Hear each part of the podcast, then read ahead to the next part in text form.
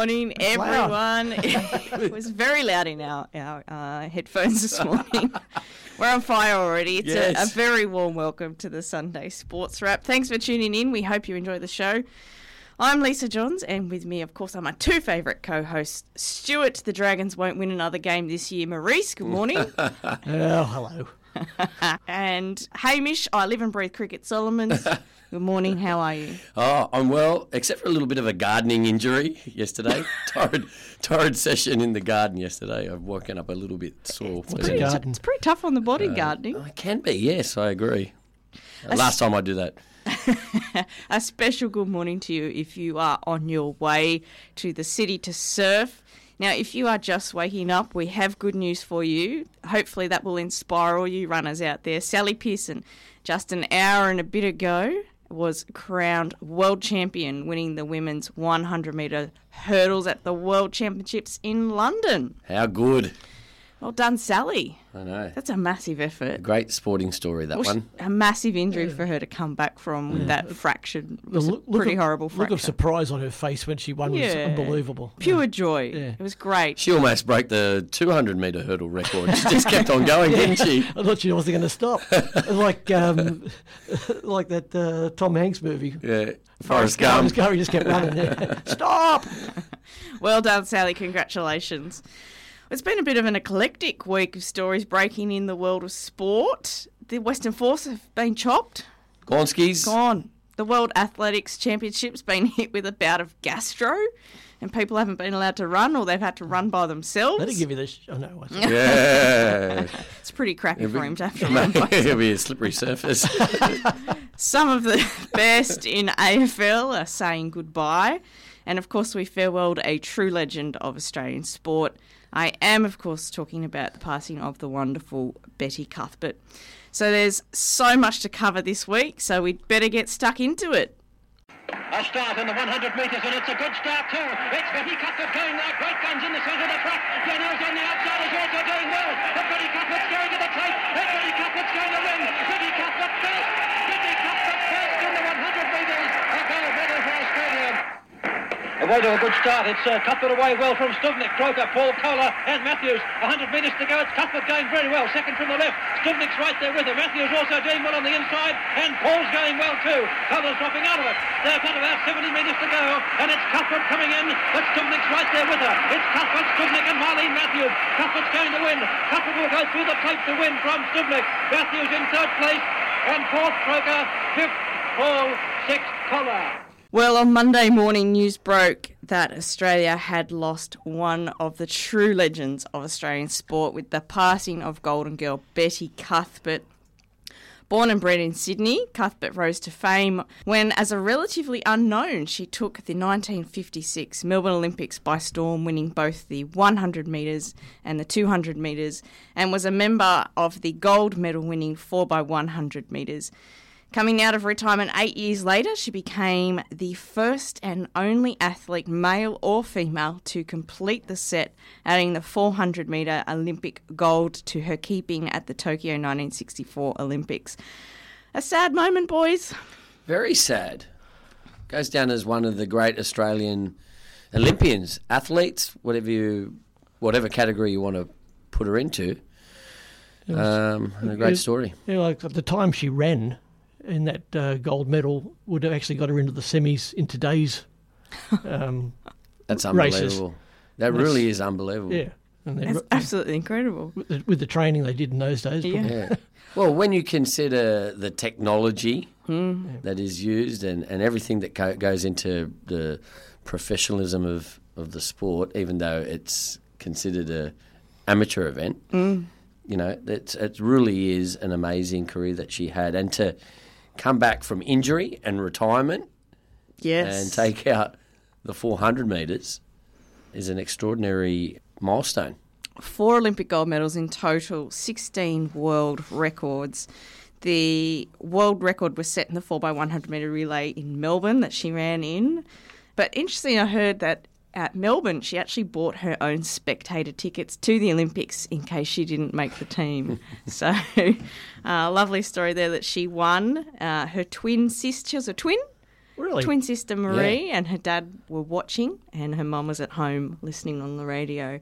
Born in Merrylands, and her family owned a nursery, a garden nursery, and she would, as a kid, kind of practice her running by running up and down the aisle of the of the plants, which was. Um, was very nice, but as Hamish said, suffered a hamstring injury at Rome in the 1960 Olympics and retired. She was a devout Christian and felt called to run again and returned to win the 400 at Tokyo, completing that tally and that no one else has repeated and uh, finishing off her career.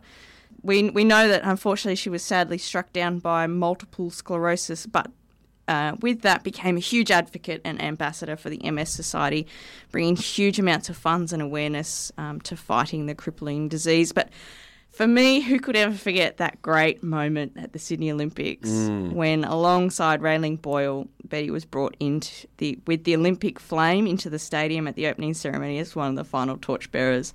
I kind of relived that the other day. I was actually I have her autobiography. And uh, I was reading it last night, and I was just sitting there, a few tears rolling You're down my tearing up now. a few tears rolling down my um, face as I, I reread her um, retelling of that emo- moment, which was which fantastic. In 2012, she was the first and only Australian inducted into the IAAF Hall of Fame, where fellow inductee Usain Bolt walked across the room, bowed before Betty, and said, "Wow, you sure could run." Oh, wow. Oh, eh, Stewie, are you tearing up? His eyes look watery. Lisa's crying. My as voice is gone. I'm, I'm just, I go out in um, sympathy. Yeah. I, I'm. I think I'm doing pretty well actually. Throughout the week, when I was uh, doing a bit of research and, and rereading parts of her autobiography and things like that, I, I'm going to admit uh, there was tears. Yeah. What- Great Australian. 10 individual world records. Mm-hmm. 10. To hold 10 world records. That is just phenomenal. She didn't have the Institute of Sport to back her up, the training or anything like that. Exactly. probably just ran around in a pair of sand shoes. Not even sand shoes before that. Yeah. So she just ran around her suburb. Mm.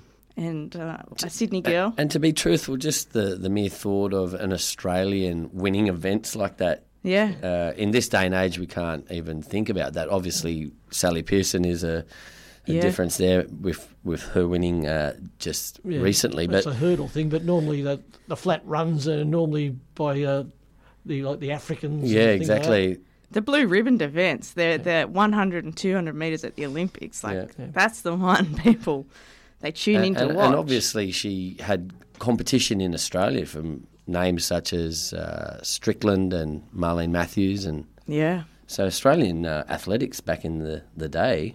Oh, Yeah. wow. I think in the '56 Olympics, we did very very well. With uh, Yeah, we do well in our own Yeah. our own Olympics. Think every We country does well in their own. we fire up. You hope so. I always like the little stories behind the the big stories and the athletes. So, for instance, I'm I'm intrigued by, you know, where they get their coaching from, obviously, and who inspires them.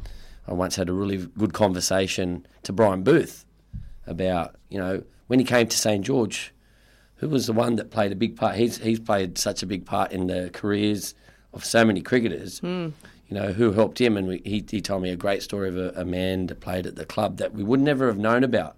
Yeah. So I looked uh, into uh, the story of Betty Cuthbert, and her PE teacher was her running coach. No. But her PE teacher was also an Olympian and won a silver a medal. June Ferguson. Yes, uh, formerly before marriage was uh, June Ma- Marston or Mayston. Okay. Uh, so I mean, to have a PE teacher, and to obviously have the talent, and then to have a PE teacher who was a, a very good athletic coach and had won a silver medal with Australia in a in a four by one hundred relay uh, was a part of the story. I think. Yeah. Well, apparently, all throughout school, she flogged the boys Yeah. in all the races. So, um, yeah, obviously pinpointed there by her PE teacher that she actually had a bit of raw talent and was a pretty focused um, person by the sounds of it. I loved watching the footage on, on YouTube, and there's a lot of it. Just probably adding to how good she was, but her running style with the high knees and the mouth, Mouth open. open, yeah. I wonder if she caught any moths. but uh, it was unique. But I tell you what, she she did the job. She most certainly did. And it was a very sad day to hear of her passing, but we celebrate a fantastic career and a fantastic life. Cheer, cheer the red and the white.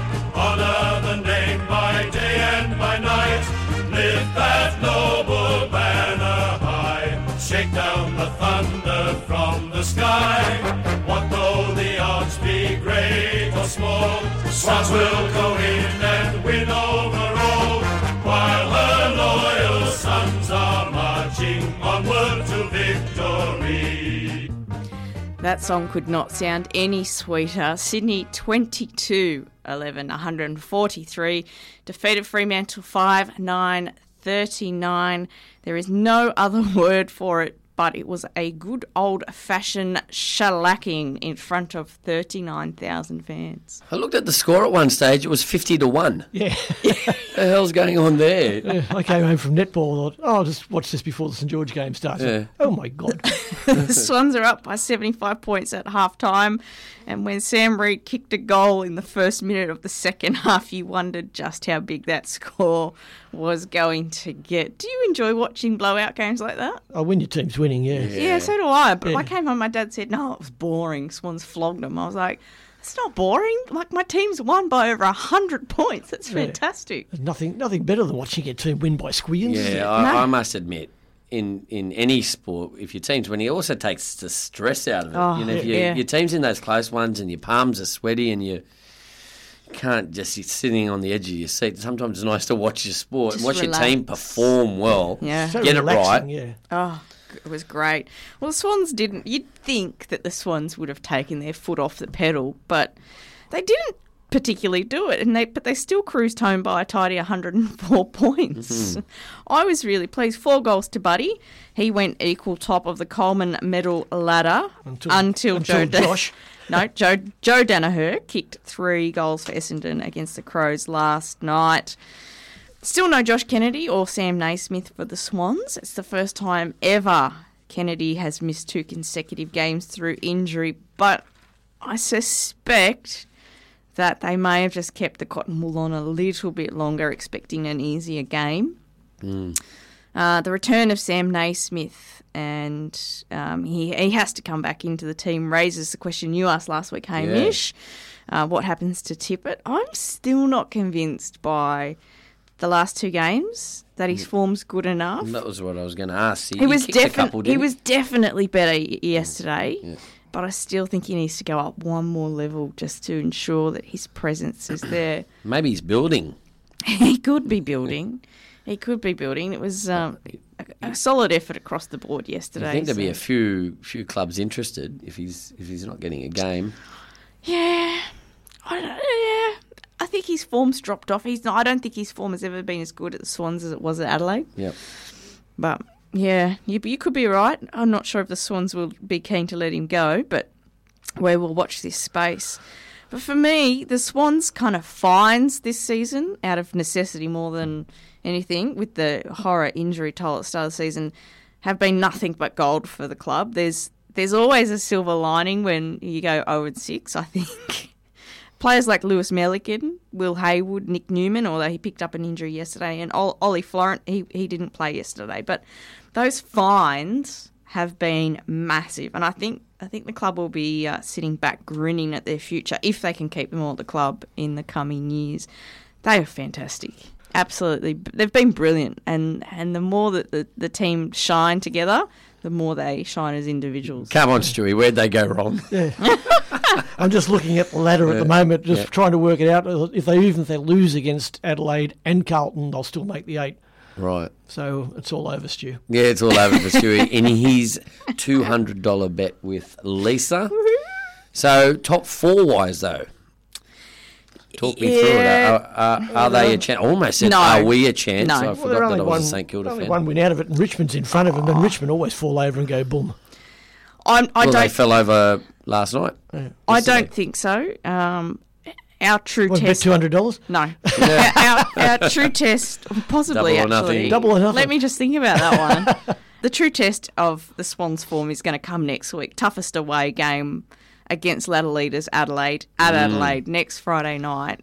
I yeah, I don't think the Swans can make the top four. I think with Geelong winning yesterday over Richmond. Yeah, Yeah, well, I- Richmond have got Fremantle and St Kilda to well, go. that's right. So I'm penciling them in for two wins there. Sorry, Saints. But like I said, um, their form lately has been quite unbelievable. They've only dropped what, one or two, uh, two games in as many as 12 or 11 games. Richmond or Swans? Swans. Right, yes. Oh, it's, Yeah, it's yeah. Hawthorn always get them. So I guess aside from Adelaide, they've got to be still up there as maybe a premiership favourite. Oh, yeah, it's tough. Oh, it's hard to know. It's hard to know. Like the teams in form, I would say, yeah, Adelaide have definitely been the benchmark this this season, and Sydney have really found some form. And they had a day out in the sun yesterday. GWS, I think, are, are really hitting their straps at the Oh, right yes. time. They too have been ravaged by injury, and they've got players like Jeremy, Jeremy Cameron still sitting on the sideline. He's about two weeks away, I believe. Um, so adding him in, Something a little extra to play for with is Johnson going to be hanging up Stevie his... J. Yeah, well, this might shock you guys, but our usual listeners, we're going to branch out a little bit now, and we're not just going to talk about the Swans. We're hurtling towards September, so the top eight is taking shape, as you said. Uh, the match review panel is going to be working overtime, largely in part thanks to GWS. And the list of retirees is getting longer by the week. It's Been a huge week. Jobe Watson from Essendon and Stevie J, Steve Johnson from GWS, a former Geelong player, both announced their retirement this week, which was added to Luke Hodge from Hawthorn, Nick Riewoldt from St Kilda, Sam Mitchell from West Coast, former Hawthorn, where he was more synonymous. Uh, Jobe and Steve uh, Johnson. So that's five big names. There's questions about Bob Murphy from Western Bulldogs. Even Jarrad McVeigh from the Swans um, is And without Buddy- a contract. Buddy. Buddy's not retiring. Go away. Yes, he is. Leave, leave my buddy alone. Some new lucrative retirement fund There started. They're like jumping at it. What's interesting is three of these players, and these aren't these aren't just your average Joe players. Luke Hodge, Sam Mitchell, and Steve Johnson all came out of the 2001 draft. So it's being referred to as the Super Draft. Yeah. Uh, it's, Stevie J had an amazing career at Geelong, didn't he? oh, he did, and uh, it looked like his career was going to be over. But the Gi- Giants threw him a lifeline, and hasn't he? He's played, you know, pretty well up He, there. he does look like he's carrying a bit of weight, though. I think he's always looked like that. He's, he's I didn't know whether it was just the jump that made him look like that. Nah, he's always been a bit top heavy, I guess. You could say he looks like he's got a big chest. Yeah, Stevie The J's stomach. Stevie J's played 289 games, mostly 253 of those were for Geelong. Picked up three premierships with Geelong and three All Australian nomin- um, nominations. The Norm Smith Medal in 2007. Jobe Smith won the um, Jobe Smith. Who's that? I don't know. Joe Watson won the 2012 Brownlow Medal, but we all know what happened to that, unfortunately. Dun, dun. Uh, played 217 games so far over 15 years. He's captain of Essendon from 2010 to 2015 and won their club's best and fairest three times and twice an All Australian. Joe Watson's a funny one. I think with the the cloud that was over the later part of his year, I I think still that he's going to be held in high regard Oh, absolutely. the way he handled that and was quite humble. There was no big fight when they told him he had to hand his Brownlow back. There was no disrespect or anything like that. I think that he can still hold his head high with what he's achieved and the way he's carried himself. Yeah, if I if I recollect the uh, the two guys won the Brownlow that did they tie for it. Yeah, one was Sam Mitchell, who's Yeah. retiring, and I, I knew I should have looked this up because off the top of my head, I can't remember who the other one was. Yeah, but I think they both paid tribute to Joe Wat. Uh, Joe Watson. I Joe Watson. I was about to say Joe Watson. You confused I me. did. Jobe Smith. Yeah, Well, Righto. actually, did I read during the week they're talking about letting James Hird uh, hand over the Norm Smith medal? They uh, they offered it to him and he's accepted. Yes. So at the grand final, the it the best and peace pipe? fairest on the ground, yeah, it could be the peace pipe, will be handed over by James Hird. Bit of Hurd mentality. But yeah, Heard it through the grapevine. Dun, dun, dun, dun, dun. Uh, I just- I still can't comprehend how I'm talking so much about AFL. well, let's let's keep talking a little bit about AFL because there's, the games over the weekend. Have you did you kind of glance at any of them? I, I just saw Adelaide giving whoever an absolute shellacking. yeah, well, Adelaide tend to do that to most of their I've had a opponents. little flick at a number of games, just Yeah. catching little bits and pieces of them. Richmond had their colours lowered yesterday by Geelong. Richmond have been in red hot form, and granted, it was played at Cardini- Kardinia Park, but it was a big effort for Geelong. They had Joel Selwood out. He went off and had surgery for a syndesmosis injury earlier in the week that he picked up against the Swans, It's a sore ankle. pretty much. Um, and Tommy Hawkins was suspended following a few loose fists against Dane Rampe last week. So, as well as um, Duncan, he was also out for that strike on Tom Papley. So it was a big effort for Geelong. I would have penciled Richmond in there for that win, but I'm um, a. Cats won that I'm, one. I'm kicking myself because I actually tipped Richmond and I looked at Geelong and I thought I want to tip them, but then Yeah. going back to was it last week? Yeah, with the, the injuries and they lost against the Swans, and I thought, oh, the injuries will play a part here. And I went Richmond, and then I saw the score and I went, no, go with your gut, go with your gut. Go with your gut. I've been working on my guts too. And I, was, I was watching a little bit of the Carlton game too last night. I- Yeah. I, turned over, it was 73 70. And uh, I seen uh, Rene Farrell was, She's come on the Blues, supporter. come on the Blues. Yeah. I said, yeah. I said, wait till the Swans get hold of him in the uh, last game. That's Fez. right, She's gone, absolute. yeah, like the last time they played him. Did I see a tweet from Fez in England? Is she in overseas at the moment or something? Uh, is she playing in the Kia Super League? Must be. She is. Yeah, definitely. Uh, GWS. Yeah, they had a dominant game on, on Friday night. They put um, some good runs on the board against the Western Bulldogs. But I guess the talking point, unfortunately, is not the quality play by the Giants. You know, they're big men. Jonathan Patton, he had a fantastic game. Instead, we're going to be talking about Toby the Grub Greene. Did you see? Did you see the? I missed the incident, okay. but then again, but he's he's been involved in an incident just about every Is that the boot in the face? That's the boot in the face. He's been reported for rough conduct when his boot struck his opponent square in the face. Yeah. Although I'm- Intentional? mm, I don't think so. I'm not really, a, well, I'm definitely not a, a Toby Greene fan. He's quite polarising, and I think he's trying to win a competition for the most suspended player. But I think this might be, if he gets suspended, I think it might be a case of rep- reputation preceding the player. Hmm. So it's going to be very interesting to see what the MRP come up with tomorrow morning when they put out all their notices of who's. There was another another bloke trouble. that copped a, a boot in the face from someone that was actually on the ground.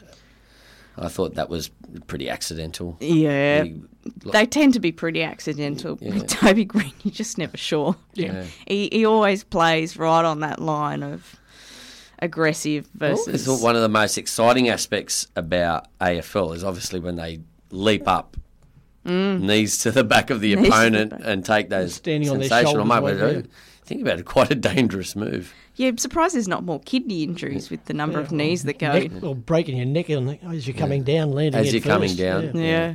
It's a pretty spectacular sport when you think about it. Well, not only did the Gold Coast Suns lose their coach with the axing of Rodney Rocket E during the week, but they also they also lost big time against the cellar dwellers. The bottom of the ladder Brisbane Lions absolutely flogged them yesterday. Despite luring arguably one of the best players of all time to the Sunshine Strip in Gary Ablett Jr., the Suns never really realised their full potential. I think they're going to be going through the big R again, the big rebuild. Mm. Seems like they do it every season. I can't. I can't see them ever being competitive at the moment. They're a bit like the Titans, aren't they? Yeah, I guess what's wrong with the Gold Coast or the I think Sunshine is Coast? it a lifestyle? Party time. Yeah. Well, the women won. Sunshine Coast Lightning. Don't The cloud, ne- my, don't cloud my argument with facts. Okay, so the men's blokes, the men, the men's Yeah. blokes, the men have the parties and the women yeah, work the wo- hard. women work hard. Yeah. right. well, that's what the blokes are probably chasing the girls and they get so tired. Okay. And the girls are just run away from them. Righto. He's chasing the Well, you meat got to you got to look good on the Gold Coast, don't you? So the girls are, you know, they're looking good, doing their fitness and stuff like that, making them play better. And the boys, the boys are, the girls are looking so good. The boys are chasing them, and Yep, there's our theory. Yeah. You've heard it first on the Sunday Sports Wrap. Oh golly! Well, we are at the pointy end of the season. There's uh, only two games, two rounds to go, and uh, it looks like Stu. You better get ready to cough up 200 big Uh, ones. uh, it's it's a foregone conclusion. They it's can't. They can't not make it. Really? If they if they lose two games, and the other teams below them win, it'll still they'll still end up uh, getting there on. Oh, I'd say yeah. I'd say seven to eight on the in the top eight are pretty much decided. Lisa's trying to make it interesting. There's a little bit of a log jam split by You have won this bet fair and square. I still can't work out how. I know. How can you lose your first six games? What by creating history? That's how you I do know. it. It's amazing. It's a really great, great achievement. I'm going to So- go. Well done, Swans. I'm going to go through our um our podcasts and find the moment where I say the Swans will win, win the eight, and you two laughed, and we're going to play it next week. Stewie, Stewie didn't record that one. Probably on purpose. conveniently. so the only thing left for me now is to have a GWS and Swans grand final to really stick it up the Melbourne people. That would be good, wouldn't yeah, it? Yeah, it would be great. Can you imagine that? Yeah. Would I reckon it'd be easier Well, to get been- tickets to that? There've been quite a few finals in recent times that have lacked a Melbourne team in the final, Yeah, haven't but Syd- they hate Sydney teams. Yeah. They hmm. hate them well, you know, as we hate Melbourne teams. that's right. in the- in the NRL. As, as we hate, yeah, well, that's right. Queensland teams in the NRL. Well, as we know, we still have a few people around that call the Swans South Melbourne. Well, that's all right. That's their heritage. Trevor. That's where they came Yeah, from. Trevor, Trevor Weeding. the South. Melbourne Football Club. I'm happy to call them that. I'm, I would recognise their past. Well, there's still a lot of support down there for them, There, isn't there? there is. And when I went to that Hawks game, I was genuinely surprised. There are a lot of supporters still down there. There's a lot of red and white at that game. There's a get lot of emotional? Newtown supporters still about too, in the in That's rugby right. league. I like that.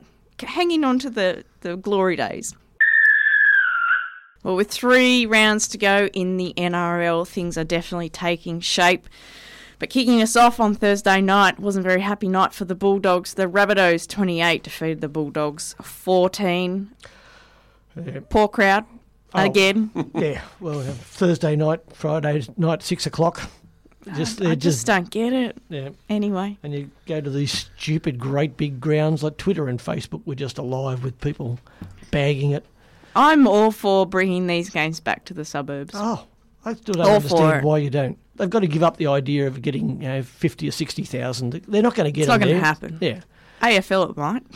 yeah. We get thirty odd 30 thousand at Swans We got 39,000 yesterday. yeah, NRL would dream, would just love to have that. It's not going to happen. So move it back to your suburban grounds and build that atmosphere back up.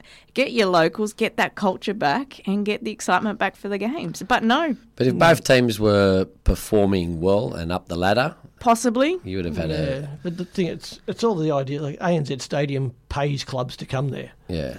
and so they go there. Yeah. I'm pretty sure that they probably expected the Dogs to be performing a, a lot better than they did when they were. Is it five games in a row or four games in a row Yeah, they've well, had on a Thursday night? That's what Channel Nine have obviously thought that that was going to happen and scheduled them all in for those Thursday f- games. And as a and as a dog supporter, everyone's just fed up. Yeah. You you have to just have a little bit of a Do you even watch it read now? on. I do. I still watch it because you know you still have to support your team. Yeah. As much as we're all bagging that team at the moment, you you're still watching hope, especially games against St George because St George always seem to play the Bulldogs into some sort of form, and I think that's going to be interesting. Last round, oh, yeah. St George playing for a semi-final spot. well, actually, the uh, semi-final spot will go next week when they get beat by the Broncos. It's going to be a tough game. But let's talk about the Rabbits and the Bulldogs. Yeah. Anything coming out of that game, Look, boys? I, I tell you what, we talk, we continually talk about the Bulldogs and how bad they are. I think uh, we got to give a bit of credit to South Sydney. yep. I reckon they've been pretty good. They just there's a lot of new players. A guy straight out of high school still Yeah. playing, and they're bringing along these guys. And you know they've had a, a couple of good, solid wins against some arch rivals, and so well done to South. They've been playing some reasonably good football there. Yeah, well, they came out firing. That uh, Cook, they finally starting to to start him as hooker instead of Farah. Mm. The pace off the mark around the ruck's just unbelievable, and he was just carving up the dogs there early. Uh, South went off to an early lead at 6 0 and just kept applying pressure. Uh, probably unlucky not to score shortly after. But Crichton, Crichton just tore through and. How good is Angus Crichton? Oh, great. got to be sharks circling for his next Yeah, contract. he had a, he had a bit of a bad bad night with his hands passing wise. It uh, said that he just crashed through. He had Cook unmarked, and the pass went never went anywhere near him. He's still young. He's still. Yeah. I, I tell you what, I was a bit surprised they started him off the bench. Maybe yeah, I think it's just a bit different. of a um, h- hard runner, so he's putting him out there just when people are starting to get a bit Mm. tired, defence Yeah. getting tired. Well, I guess you know if Impact player. it's the end of the season, and if you've got no finals hopes and aspirations to play for, this when you try a few different combinations, roll the dice a little bit. yeah. Yeah. I thought uh, the dogs the dogs looked in it for a little while, but once Reynolds got injured, it was all over. Yeah, well, once Reynolds got interested in talk about the spine of a footy team, we're relying on Mbye at hooker, not his natural spot, a centre at halfback in Chase Stanley, and uh, Frawley, who you know is hasn't quite uh, established himself as a first grader. So therein lies part of the problems. You've got Hopoate, who's a great footballer. Can you believe that he hasn't scored a Hasn't try, scored this, a season? try this season, yeah. Wow. Has not scored a try this season at Got the fullback. nudie run coming up. Nudie run coming How, up. how many fullbacks would you see There wouldn't at be one the end other. of a season doing There wouldn't be one other who hasn't scored ten tries this season. That's how how well they're tracking the dogs. Yeah, that's not just- even That's a big. not even one of our greats, Luke Patten, can get us a try from the bunker. That's a Um, big start, isn't it? When your fullback hasn't scored a try. Oh, And, and wow. you know you and you know you're doing well when you're 14 0 down and you go for a goal kick, penalty goal. Yeah, I suppose they really had no no choice there. They look, they can't score tries anyway, so the, the chance of them scoring off one tackle. Well, that's how sad it is Yeah. when you we realise we can't score a try. We've got nothing in that. They, they did come out and score first in the second half, and but then you know, they dropped the ball off the kickoff, and South scored. Mm. Uh, uh, Yeah. Adam Reynolds uh, stepped up again this week at a halfback for South. He's so hot and cold. I just wish he'd. He's really hot with the Interesting one at the moment for me. Sam Burgess, a lot Well, quieter but- than usual. Well, both Burgess boys, or three Burgess boys, all played well last night. The um, other, I, Thursday I think night. the other two are fired up a bit. I think they copped a bit of flack. Yeah, they're but- making huge ground up the middle there early. Looking at Sam's statistics, which usually Yeah. leads the way, a little bit quieter than usual. He hasn't been the same Sam that No, this season. I don't think that we've seen in past Yeah, seasons. ever since he went back to England to play rugby. Yeah, he hasn't been the same. the, oth- player. the other point might be like Sam don't go so hard this season is kind of gone for us. I guess so. Um, let's just save it for, for next season. Let's try and see if we can utilise some of the younger players and, and get them to find their feet rather than you doing so much of the work. Well, speaking of young players finding their feet and looking forward to next season, the Knights. 29 defeated good's that? the Eels 10. What a brilliant result. Yeah, they've, they've really just thrown thrown themselves into it. Yeah, There's, I've always said there's no team so hard to beat as one with nothing to lose, yeah, exactly. and they're really playing good footy. I thought they'd struggle a bit without the Ross dog Yeah. because he does tend to do a lot of their attacking. But uh, Hodgkinson No stepped up, Brock Lamb has stepped up, yeah. and they're playing some really good footy. There must be a few nervous teams coming up against the Knights in the next three rounds, Yeah, you well, think. you can't take them lightly anymore. No. Brock Lamb, you know, he's playing his debut season, and I suppose guys like that are just going to get better and better. And I guess that's part of the reason why. He's a quick learner. Yeah. He's, he didn't start terribly well. Yep. Uh, the last two games, though, have been absolutely top shelf. Now, was it the Knights playing exceptionally well, or Parra having a shocker? I, I think it was a bit of both. Yeah. There was mistake after mistake after mistake from the Eels. Yeah, I think the Eels were sort of semis are coming up. We're just going to play you know, a, a good standard footy and not get too wor- you try not to be too flashy. But I think there's a huge turning point in the game there where uh, Ken Seo's take Yeah, the ball up, got tackled. He was laying on the ground. Very, the very ground. contentious. Yeah. Well, like it, was, it wasn't contentious. It was should have been a penalty. yeah, yeah. And Yeah. the, the referee's going on about, oh, the ball didn't touch the ground. it doesn't need to. He was Yeah. lying on the ground for quite a while. Yeah, it was just a, a very, very poor ruling, and that's turned the game. Yeah. Uh, from that stage, it was like eight point, turned it to fourteen point lead, and Yeah. That was the final nail in the Yeah. coffin, It was I actually think. refreshing, though, for a coach to, to go past that and not bag the referees and actually just say that we had a bad game. yeah, Well, they did Brad have a Arthur They bad did, sort game. of um, Go- claimed responsibility there for his team. And Going into that game, the Eels were six wins from Mm. six, and I think, um, look, I'm stoked. I know the Knights got a little bit of help, but I'm stoked that they won. But having said that, I think it was a positive for the Eels. I think it was a massive kick up the bum for their complacency. I think they possibly absolutely, took them too lightly. absolutely, in my experience of watching and loving the game of rugby league, there is absolutely nothing wrong with losing a few games at this stage of the season. yeah. oh, if you're well entrenched in the top eight, yep, sure. The sure. Sharkies lost, I think, three. Yeah, I don't uh, think it around looks this good for the time last year before going on to win the premiership.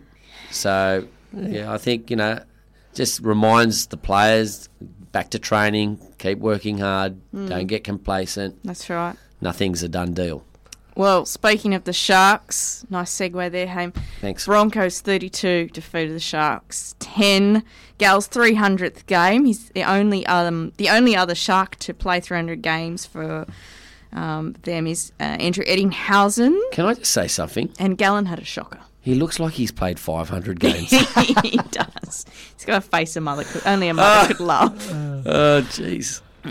but he had an absolute Barry Wasn't crocker. wasn't a night to remember. And out of all guys to play a 300th game, had to be him in Queensland. they love where he him. was on hiding to nothing. He Oh, they getting love him. booed. I don't know what you're talking about. They roll out the red carpet every time he comes Oh up there. Oh my goodness! It wasn't a great game and not good signs for the Sharks. Well, at least they lost one away from home for a change. yeah. Maloney, he's, he gave away something like 10 penalties in that game. Oh, he also gave. He also missed about ten tackles as He well. He had a shocker, but And actually, there was a try there. He, like, he held, um, held a player back. Like, there was a penalty try last night's game. oh know, hallelujah! And that sh- probably should have been one as well. he had a shocker. But is he allowed to? Can we forgive him for being a little bit rusty? First game back after a few Yeah, but he's weeks still, off. he's, that's been his big thing. He's been giving away a lot of penalties. Yeah. It's silly, silly play, and it's, it's costing the team a bit of momentum. I- I think personally, I think it was silly they played him. Yeah. I think they possibly brought him back too early. Apparently, he he had surgery on his hand. He's got um, a steel plate in his hand now. Apparently, that hand was still swollen when Oh, he really? when he went out onto the field. They've lost, and they've lost pretty ugly against the Broncos. Was it worth it? Should you know? Perhaps they could have just rolled I the suppose- dice, taken their medicine. I suppose and, with Bird out um, and things probably getting a little bit desperate Yeah. there. I I don't want to try and get into that top four. well, they're still hanging on to fourth position on the ladder. Mind you, let's Just. not let's not take anything away from the Broncos at the Yeah, moment. true. Holy moly! Yeah, ben Ben Hunt, Milford, What about their Nikorima. what, yeah. what about their eighty thousand dollar man Moga? Yeah. Downtown that Moga. went in for a couple of tries. I can't believe they let him go to, Yeah. to bring Bird up there. How how good must the Knights Well- be feeling watching him play? I tell you what, and Herman I tell you what, they uh, in hindsight, do you think they would have made a different decision? oh I yeah, think so. for sure. Keep him, Absolutely. you'd keep him for sure. He's a, I'd have him in my team. it's just going from strength to strength. Yeah, he's just so big and he's fast. It's Like it really takes a, a mountain of people to t- bring him down. And then there was the the Cowboys who let him go. Yeah, Well, the Broncos are definitely in red hot form. I think we'd mentioned it last week. We kind of penciled them and the Storm in for the grand final, and going off Friday night's performance, it's hard to see what's going to stop them from being there in that final weekend Well, we're in talking September. about finals being away with no Melbourne teams. Well, there could well be a NRL grand final without a Sydney team. Yeah. And wouldn't the towns of Melbourne and Brisbane absolutely love that? well, there's already been one. Yeah. Cowboys and the Bris- and the Broncos. Mm. Yeah, It's all right. All the Rabbitoh supporters with their tickets that they bought months ago, they'll be there. I'll be trying to sell them on eBay. you are listening to the Sunday Sports Wrap, and it's the NRL round wrap up. Stu, we are up to the Dragons and the Titans. I'm just going to give you the floor.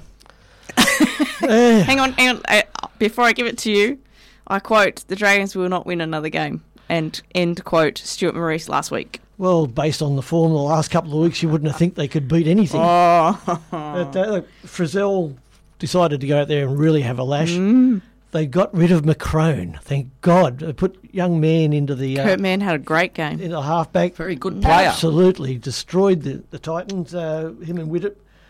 Joel Uh, Thompson played well. Yeah, the team just started to play like they did earlier in the season. I don't know where. Yeah, I don't know where the form goes.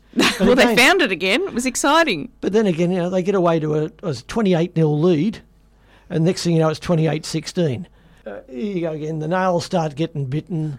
They're dropping the ball. The Titans are tearing through them. Luckily, they managed to uh, to get themselves back into the game again and back Mm. on track. A bit complacent in the second half. They just can't finish games. They can't play 80 minutes. You know, any other team, they probably would have got rolled again. The, uh, the Titans had their head down. They weren't. You know, they're just looking for. Uh, They're for next gone. year. Gonski's a lot of talk about Jarryd Hayne and Neil Henry, and Mm. A lot apparently Neil Henry didn't talk to him during the week. Apparently, He Hayne didn't have that situation. and Hayne left the the ground in a in a moon boot, played it out. So I, I don't know. Yeah. There's a lot of problems up there at the moment. It seems to be a lot of huge problems. amount of problems. Yeah. Seems to be something in, on the Gold Coast that just falls apart all the time. Well, look out, North Sydney Bears. That's where they're trying to get back into the NRL. Another worrying thing for me was uh, Widdop failing to find touch with a penalty kick for the second week in a row. I Come back to bite him on the backside last you, week. You know, Widdop's been carrying the team quite a bit. And for him not to have such a great game, and for players like Curtis Man, Kurt Mann, sorry, and Joel Thompson and the like to stand up and take good form through the game, I was happy. I think Widdop's form is probably one of the reasons why they're there or thereabouts. That's right, He's yeah. had a, a So I think- much improved season on last year. Yep. I I'll allow him good. to have a quieter game. Mm. I'll allow it once. Yeah. But another, another, His, his numbers were actually, if you look at his numbers yesterday's game, are actually pretty good. yeah, mm. oh, he, look, he played well. Just just little things. Little errors. happens there. Like The Titans did get back into the game. They scored two tries in five minutes, and Yeah. they look like they could really get back into this. And uh, another one of these penalties again. McInnes picked the ball up on the fifth tackle. There was a Titans bloke laying on the ground trying to get out of the way. McInnes just looked at him and threw the ball deliberately into him, and got a penalty. Yeah. And that St George scored from that. It's put, a shocker, put that. away. It's just, I just can't believe the stupidity of the pen, of the uh, referees at the moment. They have no feel for the game whatsoever, Mm. and they allow players. And it's happening. They're doing it like every game. It's happening. Players deliberately throwing in and pretending to fall over. Now, players can't disappear. They've made a good legs tackle. They're laying on the ground. They're trying to stay out of the play, Yeah. and the attacking players deliberately throw the ball into them or deliberately trip over them to get a penalty. Uh, it's- I saw something quite funny the other day about the refs. Do you know who scored, uh, who's uh, ref the most NRL games? Uh, I thought Harrigan would have. Harrigan, I think he's over 350. The second most, they had Cameron Smith, 352. Well, speaking of Cameron Smith, he gave it a red hot crack to manage the referees against the Roosters last night. The Storm prevailed 16 13 in the top of the table clash, rainy conditions, but a good game. An interesting one. Yeah.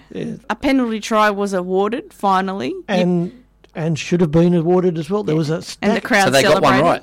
well. Oh, was the bunker got, got it, that one it right? I suppose. surprised me. Like the commentators on Nine and Fox Sport keep going on and saying the referee has to be hundred percent sure he's going to score. You cannot ever be hundred mm. percent sure. And I, I said It's to the Fox. Sports people, Yeah. I tweeted in, into them that say and quoted the, the rules is in the opinion of the referee, a try would have been scored. Yeah. and that's mm. all it says. And they actually put that up at the halftime break. and, Al, and Brandy's gone, I still think he might have dropped it though. I said, but Yeah. he said, how can you be sure he was going to pick it up and score? Yeah. You can't, you can't be sure. Yeah, it's just possible that you know. The, Can't be sure of anything. and that's what happens at the moment. The players are just tackling them to give a penalty away, Hmm. and they've got to start giving more of these penalty tries Well, well, points to the referee for, for sending it up to the bunker and as, saying as a penalty try. penalty Because if he hadn't sent it up as a penalty That's try, right. the bunker would have uh, That's chickened right. out. Yeah, pretty rainy conditions down there in Melbourne. And the refereeing turned a little bit pear shaped after that, and there was a f- bit of ugly play between the players the game somewhat descended into a bit of chaos at one point. I tell you who had a really, really interesting game? Vunivalu. yeah, He, What happened Well, he was involved in the penalty try. he was. Then he went Oh. caught a ball between his legs, and Jumped in the air. it was like the leap of faith, which can only be considered a very, very dangerous manoeuvre. I don't know what he was thinking there. That was a massive brain And then he, then Latrell Mitchell put on a, an out and out shoulder charge. Hmm. He's going to find himself in a spot of bother with that one. That was Yeah, I think there's a number of players coming out of this game. And old report. Vunivalu was the first man in and got into a little Donnybrook, so he had a very interesting game. Oh, it was crazy play. I, I guess he was trying to leap over the the, the defenders. Yeah. Well, He probably could uh, One with the a first, few. one of the first things you get taught when you play rugby league is, is don't jump a tackle. Yeah. Because people just take your legs out from under you. Maybe it was hand. the adrenaline of catching the ball between his ankles. who, who It knows? was a strange move. I haven't seen anything like that in footy. I don't think I've ever seen anything like the that. The thing Nah. that I, I can only remember of people lifting their knees is um, Piggy Riddell, I think he used to do, or Jason Ryles. Yeah. Yeah. Jason Ryles, But that's sorry. one knee. Yeah, but a lot of, he was- lot of used to forwards have go- he, done was, he, that. was a, he was a thug anyway. used to But go this guy with his knees. leaped Yeah. both legs in the air. That was and if crazy. he'd have taken out a Roosters player, he would have been in serious trouble. Yeah. I Oh, thi- still think he might be in a little bit of trouble. Oh, I think Oh, he, yeah, I I think think so, he is yeah. in trouble. He did miss. He kind of Yeah. jumped between them and didn't make too heavy contact with the players. But yeah, I think he's in trouble. The Roosters snuck ahead with seven minutes to go, but a brain explosion on the other side of the field from Ferguson, who who's made a Lazarus-sized comeback. from, from this shoulder injury, where tell you it what, looked like he he was carrying on a bit, wasn't he? Considering like- he played on. Well, he's Looked thinking like he was going to get a penalty. He didn't realise Yeah. you can't penalise in that instance. He looked Yeah. like he'd broken every bone in his entire body. Mind you, the he way got he some. was- He came down. He might have broke one of the cruisers he was carrying. He uh, he got pretty high and he came down pretty hard. But Well, a brain explosion from Lazarus. Uh, he kicked the ball dead, gave the Storm a seven tackle set. They charged down the field, got a repeat set, and Sto- Storm scored to win the game. Yeah. So, I and Roosters must have thought they were pretty sure of it because they'd gone for the drop goal and got, Yeah. yeah, got that extra little lead. that's right. Yeah, seven minutes to go. They put one over the middle. I thought they actually would have called Pearce as kicking that field goal Ah. because it's, it was Keary. But Yeah. They normally call it Pearce. So how did Pearce play, Shuey? How- Uh, how- how's he tracking I, at the I moment? Think, I think he was there. I think I saw him touch the ball a couple of times. He did nothing. he got three Dally M points. Really? No, no, only joking. I was about to say really because Yeah. uh, for once I'm actually with Stuart because I was watching this game and I was like, is Mitchell Pearce playing? Because I could see Keary and Jake Friend. I thought Friend had a fantastic Yeah. game, first game back after uh, injury, and I did think, where's Mitchell Pearce? Because it was a it was a hard, close game, so he just vanishes. Oh, And I thought there was one inst- interesting thing where the um, there was a, a ruling that went against the Storm. Roosters knocked on, the Storm picked it up, and later picked it up and ran up the sideline, gave it to uh, to Addo-Carr who scored. Yeah. They came back and ruled that there'd been a shepherd. Slater had run behind somebody, and uh, of course it should have came back for the original knock on. The referee made a mistake, and Cameron argued with the referee for something like five minutes. Yeah. Somebody put it on Twitter, hey, NRL, why is Cameron Smith allowed to argue with the referee? Why can't he be charged for dissent? And everyone, yeah, yeah. I said, it's okay. The ref's facing a $10,000 fine for complaining about Cam's ruling. Ah. I I saw him still arguing something after the game was over, and they Well, won. Yeah, but it, it was an absolutely disgraceful decision by the referee. He's just had a total blackout. Yeah. Maybe Cameron Smith should go into refereeing once he hangs up his boots instead of Oh. commentary. I, I think he'd uh, he'd do well. He's got He a lot sounds of like he experience. knows the rules. That's right. 350, Yeah, if he referees- 352 or like a duck to days. water. and in the last game, the Panthers took on the Cowboys at home. Oh boy, the Cowboys can't win a trick in regards to injury. Yeah. No, Justin think- O'Neill dislocates his elbow. To dislocate your elbow, I'm telling you, you need to break it as well. I tell and you then what, the side it of was ugly. Did you see the footage of that? no, I've actu- I try not to I've, watch actually, that. I've actually done it. oh, Left elbow. It hurts. it does hurt a lot. It's Oh. a ah. very, very solid, well structured joint. It's a hinge joint, and to pull that apart, oh, ah. Worst pain I've ever been in in my life. Well, add insult to injury there. The sight of Michael Morgan trudging off, it would have Yeah. been hard for the He- fans not to lose He was in La La Land. Yeah. As, and yeah, I'll give it to the Cowboys. They were incredibly brave. They uh, they fought on and fought on. They were absolutely exhausted. Yep. And they hung on and hung on and hung on Well, they and had hung no one on. left yeah. on their bench. Yeah. It's Tell you just, uh, what, Tarmolo, how good is he? yeah. Well, yeah, against the tired defence, he he found some room to move and uh, he was unstoppable. Yeah. Uh, I thought Moylan played brilliantly and Cleary's really starting to step up. Yeah, Now, he very stood positive tall. signs for New South Wales because we talk about it each week, and we, we're almost like expecting him to come back down to earth. Yeah. But he keeps on doing the job for the uh, Panthers. And he continues. couple of tries again to win the game. Yeah, yeah, he continues to grow as a playmaker too. Mm. Not just and he and you're right, he takes on the line and he scores a lot of tries. That's six straight for the Panthers, and I think that's a lot to do with Nathan Cleary. Yeah, they had some pressure on them. They had to win after St George's win Yeah, because if they finish level, St That's George, you're going to beat them into the eight on. on Well, that's uh, full that's against. six home wins in a row. Mm. They're the sort of numbers you need now at this stage of the season to to be pushing through. But with Moylan out, in and out, of recent times. Cleary's had to take the lead role there, and he's done a great job. Yeah, there's no doubt about that. I think the Cowboys also did a great job with what they had to play with. So, you know, my hat goes off to them. I don't think the Panthers were overly convincing in that win. It was until the last couple of minutes that they scored that try to take it out of they, doubt. They threw everything the. Cowboys were hanging on and hanging Yeah. on and hanging on. So credit to them. But yeah, six straight for the Panthers there, and they're one of the teams in form. And as you said, Stu, they're just hanging on to that um, eighth spot. Actually, they've moved up to six, I think. Yeah, after, yeah, After they've that win. taken North Queensland spot. Yeah, North Queensland obviously Yeah. losing to them, and they they've leapfrogged them into sixth spot on the ladder. Sixth. I worry about the, the Cowboys now. Morgan's yeah. concussion. That's that's a two week job, I reckon. Oh, I know Neil won't be back. Oh, he's gone. No, it's all over, yeah. Yeah. Maybe Thurston will come back. you know, a few other players picked up some injuries. Lachlan Coote, I think, would have gone off had he um, had some players to take his spot. And they were out with uh, Martin. They they didn't have Martin as well, who's been playing in the halves for Yeah. them, who's a former Penrith player. So they're down on troops, the, Certainly. the poor Cowboys. But Oh, anyway, yeah. The poor Cowboys, they're limping over the line. A few of the other teams are storming over the line. We've got Panthers in red hot form. You'd have to say the Knights are in some pretty good form, three in a row. So we look forward to the remaining games on today with the Warriors up against the Raiders. Tipping the Raiders there, boys. Oh, yeah, Warriors couldn't beat time with a stick. They are at home. Mm, yeah, Warriors need to come up with something. Surely, Mark Gasnier picked Newcastle to beat Parramatta. Who would have picked that? Who would have picked that? Not that? this little black duck. Yeah. So, you know, other, Yeah, other Warriors. anything can happen. Other Yeah. Warriors. Is where's that game? That's at Warrior Land, Uh, Jeez, I tell you otherwise known as New Zealand, over the Dutch. it's not likely, but you, you'd like like to pick that one as a roughie. And the other game, the West Tigers, the cellar dwellers, the Wooden Spoon current owners, the Knights have taken over. The West Tigers are taking on the Sea Eagles.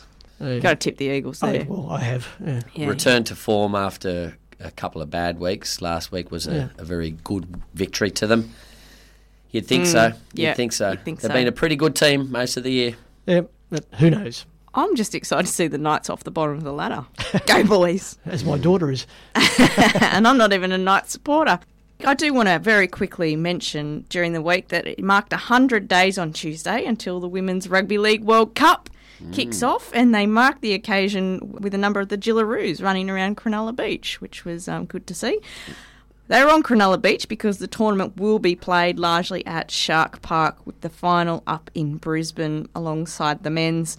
It's the first time the women have a standalone tournament and will run from November 16 to 26. And I think, Stu, we're trying to catch up and arrange with Maddie Studdon, a Jillaroo who's been selected in the 40 member squad, who was a winning member of the New South Wales Interstate Challenge team player. We're going to have a chat with her. Yeah, we'll see if we can catch up with her during the week and record an interview and um, play it on next week's show. and see how we go. She's a very busy girl with the training and she's working down the Port Botany. And Oh, she's an incredible, rotating shifts, incredibly busy girl. Yeah. As I said, the, the 40 member squad was announced. There are 19 from New South Wales and 16 from Queensland, and a few smatterings from the rest around the, uh, Australia. So I look forward to it. I think I might get out there and watch a few games down at Shark Park. That'd well, the tickets are, tickets are cheap. It's, uh, just ten dollars per uh, for adults per match day. Juniors and fifteen unders uh, it's free.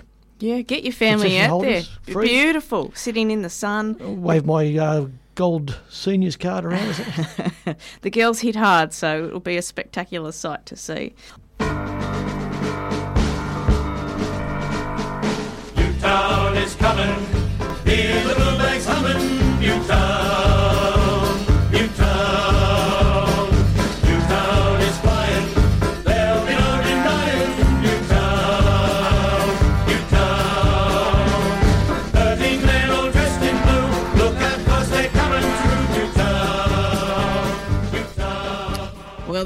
home yesterday at Henson Park up against the second placed Penrith Panthers and unfortunately have gone down 46 to 10. Talking us through the game from the Newtown Jets. Stu McCarthy joins us. Good morning. Hi guys, how you going, Lisa? I can hear the trepidation in your voice. Unfortunately, I look, I was uh, driving in my car and I did hear the ABC give out the result, and I thought, oh no. Yeah, no, it was a pretty ordinary day at the office, unfortunately. When you're down on troops like we are, um, you've really got to be tidy in every aspect of your game. And for the first 23 minutes, we kind of were, and um, scored the first try on the back of a couple of Penrith errors. You felt with six all, but then unfortunately, when you start to make kind of basic errors and not respect the pill and invite a team with the quality across the park that the Panthers have, it, it quickly turned pear shaped, and that was the theme for most of the rest of the game. I mean, they scored three tries very late in the, the first half, which kind of really broke our back. So, you know, it was 22 6 at half time. Greg was, Matterson was irate. Again, just, you know, some of our senior players were, were guilty of kind of letting the side down as well, you know, just dumb, stupid errors. Scored the first try in the second half, so that got back to 22 10, but that was about the only joy for the rest of the day, and, and, and unfortunately, our defence fell apart at the end of the game and the score blew out. So yeah, really, really sluggish attack this morning. Not really kind of anything more to more that we can add other than you know we've just got to keep battling away and we've got to do our, the things that we do and can control a lot better than what we did yesterday. Can have you had a tougher season in regards in you know terms of your troops being injured and, and having players play up? Have you have you had a tougher I hate, season? I hate to say this, this is the worst season since 2001. Um, and back in back in those days, um, yeah, we were we were a standalone side playing against you know reserve graders full of you know NRL talent. Um, that was a lean year, but um, yeah, this is this is probably the worst since then, unfortunately. So yeah, we got to dust ourselves off and, and and kind of really get back on the road again and, and try and finish the year as best we can. We've got a couple of big games, especially the North Sydney game on reunion day. That's always keenly contested, but. Um, yeah, it needs a bit of a rethink going into 2018, that's for sure. Are you getting any players back from injury yeah, and no, high can't, duties? Can't, yeah, no, can't, you, know, the, the, you know, we had um, yesterday. We had Adam Clydesdale, Joseph Paulo, uh, Edrick Lee, Kurt Dillon. Um, I've forgotten someone, which is disappointing. Which I just can't think of at the moment. There was there was there was at least five. Um, Jimmy Jolliffe is a technically a Cronulla player as well, but.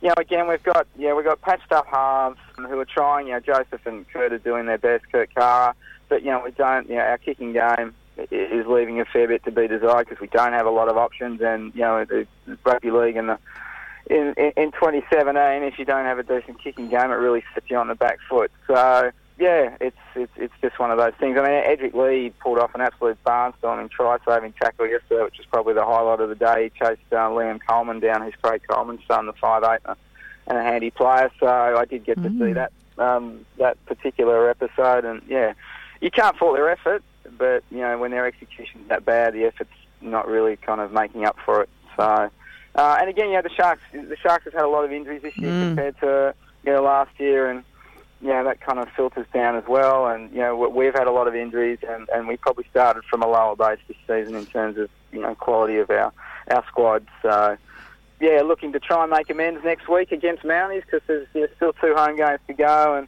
um, yeah, the Henson Park faithful still keep turning up. So yeah, we, we want to give them something to cheer about in the last two games. So is that Liam Coleman? Is he as cheeky as his dad? Yeah, yeah, saw Craig yeah, yesterday with Cole Murphy actually, which was fantastic Oh, yeah. to see Cole there and uh, had a bit of a chat. He's yeah, he's a good man, Tugger. Yeah, I, I used to Um, referee so, him when yeah, he was a young bloke at Waterloo. Yeah, right. Yeah, okay. he was a cheeky um, little yeah, bugger. so he, cer- he certainly had bragging rights, rights over Cole Murphy yesterday. Um, yeah, I saw Cole when he was leaving. He wasn't a happy camper, which is understandable because yeah, it was a disappointing performance from Newtown. So what what where to from here in the off season? Do you just look at recruiting or Oh, most definitely, Lise. Yeah, we've got to, pro, you know, we've got to up the ante in terms of our own signings. I'd say for next year. So as a club, we've got to look to see how we can, you know, kind of allocate more revenue, kind of in that particular area, and be a mm-hmm. bit more aggressive in the player market. That said, it's a really, it's going to be a really interesting off season next year because, again, everyone's still confused as to the exact makeup of the salary cap, how the mm. CBA is going to end up. It doesn't look like it's going to get finalised till after the season. Then there's new territory next year in terms of all the NRL squads will, will be a top 30 a- and six rookie contracts, and they might be under 20s, they might be young players. But the really dumb thing from my perspective is any players outside of those top 36 cannot play NRL in that given season unless there's the, the, the circumstances are so extenuating that you know they've got the, the the NRL clubs tried every player in every position that they can before you can bring someone in. So I think a lot of the NRL clubs will hold a couple of spots back deliberately to see how that un- that unfolds. And while there's not a lot of players outside of a top 36 that actually probably play NRL in any given season, if you cut off that aspirational aspect of those guys, it's really difficult for just you know to tell them to be motivated every week when hey basically you've got no chance of playing NRL this year. So this is mm-hmm. just a, a 22 game job interview for next season um, and there's a lot of talk about pathways all the way from under 16s you know up to the NRL but there's a real stonewall that's been put up at the second tier to stop players progressing any further in a, in a given season. And um, that's certainly going to kind of um, make it interesting when you're kind of trying to sign players as a second tier side. Um, you're basically telling them, hey, yeah, we're aligned with the Sharks or whoever it might be, but basically you got no chance of actually playing NRL in that given year. Because all the guys dream. You know, that's why Yeah. they play at this level. They, they're all aspiring to get, you know, apart from the guys that might be at the back end of their career that just want to Yeah. you know, can continue to play football. But you know, this is about an opportunity to get to the highest level that you can. So, any hindrances to that, uh, you know, I, I don't think are necessarily a good thing. So, Wow. um, it, yeah, long-winded answer to the question, but yeah, it, we- we've got to be active in the player market. But it's really going to be a case of giving everyone the opportunity to get a full-time gig, and if they start falling out of those cracks, then kind of making sure that they know that we're there and, and in a position to, to give them a solid foundation and, and a good year of football at you know at, at Henson Park and, and playing for Australia's oldest club, and they can ply their trade and hopefully you know make themselves known for the following season. So mm. that's universal across all the clubs. But yeah, it, it certainly adds another degree of difficulty to when you're trying to plan for next year. Oh, it, sou- it sounds like there's plenty to consider uh, in the off season and a bit of work to do there. Fingers crossed for the final two games coming up for you guys, and um, we'll catch you next week, Stu, and, and hopefully chat about a win. Yeah, sounds good, guys. Have a great day. Enjoy the beautiful weather that uh, keeps on keeping on at Yeah. this point in time. Terrific. All right, Stu. See you, Stu. Catch you soon. Okay, See you later. guys. Bye. You are listening to the Sunday Sports Wrap still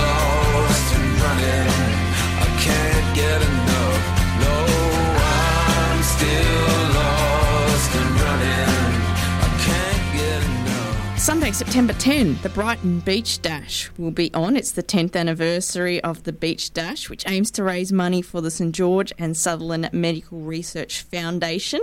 Their aim this year is to raise $20,000 to support research into multiple problems in women associated with pregnancy. There's a 10k run, a 5k run, and a 2k race for those not wishing to tackle the big one. And joining us on the line to talk a little bit about how we can best prepare for the Brighton Beach Dash is Damon Bray. Good morning. Good morning. How are we? Oh, we're, well, we're not. Well, I was going to say we're fighting fit, but that'd be a lie because I'm not sure many of us are very fit. Oh, I think compared to Damon, I think we're probably a little bit down. I think we need some help from Damon. He's the owner Well, we- of Running Movement. Damon, if I were to register for the Brighton Beach Bash, Dash today, give me some tips about how I might best prepare. Well, I mean, look, the great news is, is that it's, uh, it's warming up, so it's a little bit easier to get out of bed these days, um, which which is a big plus. So Yeah. we're four weeks away. So what you want to think about is equipment is, is very very important. So um, you want to make sure that you check your running shoes.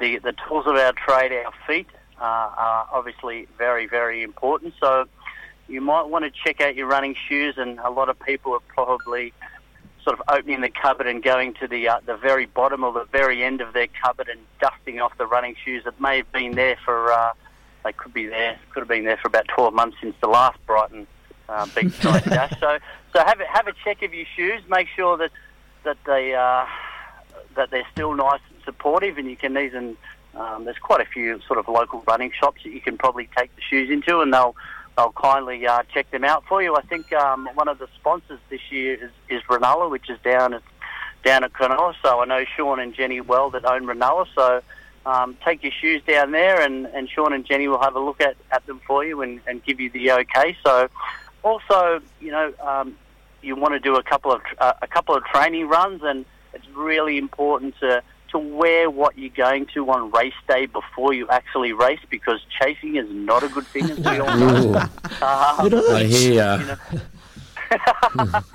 so um, yeah, look, a lot of a, a lot of uh, a lot of beginner runners, you know, they go out sort of the day before, a couple of days before, and buy some bright new outfits for their first sort of 10k and and um, and sort of 8k into it, um, the chafing happens. So you want to make sure that you've got your race your race shoes picked out, you, you know, your shorts and your top picked out, and you run in them at least a couple of times before September 10th, just to make sure that um, that you are going to be comfortable on race day. So, yeah, there's a couple of uh, couple of tips for you. Now, Damon, I was told once that a, a runner should change their shoes every 1,000 kilometres. Fact or fiction? Well, do you know it's um, I've heard everything from about 500 through to uh, to a thousand. I mean, these days it really depends on what sort of running you're doing. People are doing a lot of running on trails now, which obviously wears your shoes out a lot quick, quicker than if you were just running out on the road. It depends also on the type of runner that you are. I mean, someone Very can be a slow. nicer- yeah, okay. Um, so, I mean, usually a slower runner, their feet will spend a lot more time um, hitting the ground, whereas a, a quicker and a, and a somewhat lighter runner, their shoes and feet spend less time on the ground. So, so those sort of people can usually get, you know, a bit, a bit more out of out of shoes these days. So, um, I wouldn't say a thousand k. I think to be safe, you're probably better at about you know six hundred, possibly seven hundred. You know, it's you, you're better off sort of being on the side of caution and and going in early before they start hurting. Um, usually, if you start thinking about do I need some new shoes, it's definitely time for new shoes. My, my wife tends to go not by kilometres but by smell. yeah, right. I haven't, Yeah, got, I haven't got an odometer on my shoes anyway. Yeah, well, I, I thought you were going to say. Um, usually, I mean, my wife has no problems buying new shoes, but they're not running shoes. They're usually Ah, yes. high heel shoes and things like that. Now, Damon, what do you think about things like Fitbits? Are they good for inspiration, or do you think they're just yeah, a look. Yep. Oh, I I think I think um, anything that gets people, you know, out, out running is, is a fantastic thing, and and you know, Fitbits have done fantastic for um, you know for for people that have never never exercised before. You know, it's this. I think it's ten thousand steps a day seems to be a really big goal that people are.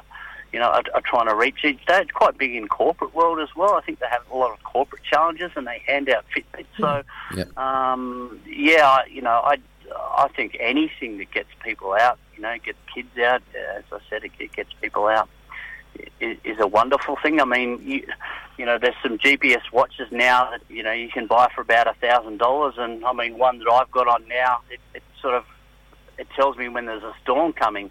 Um, so they. So some watches can do some some wonderful things, but just something that can count steps and even tell you the time of day. You know, Yeah. I mean, it's uh, you know, yeah, I, th- I think they they're fantastic. Oh, I think you're 100% right. Anything that will get people moving in our very sedentary um, nation, I think is a very good thing. Will we be seeing you, da- Damon, down there running in the Brighton Beach Dash? Um, I don't think I'll be running myself. I've got quite a few runners down there. I'll probably I'll probably have about probably forty or fifty runners down there. uh, people that you coach? Yeah, yeah. So hopefully, um, a couple of those runners, you know, might end up at, at the pointy end and not on, on the podium.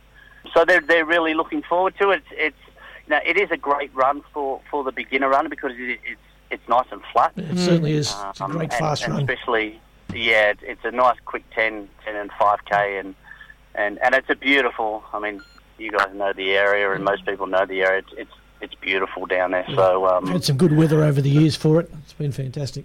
yeah, yeah, it's, um, you know, I, people get very excited about that big fun run that's happening today in, in the city. I mean, that's the second most famous fun run beside the beachside dash, of course. that city to surf thing. But you know, I don't, I don't really fancy running with eighty thousand people. I'd rather run with uh, closer to a thousand people um, locally, ten thousand, uh, you know, ten k, nice sausage sizzle afterwards, and uh, you can sort of it'd probably be warm enough to even have a have a dip in the in the bay down there. Don't know about that. Oh, well, the way we're going. Anyway, all right. Well, we look forward to September 10th down at Brighton. Thanks much for your time this morning, Damon. But we might catch up with you a little closer to the event as well.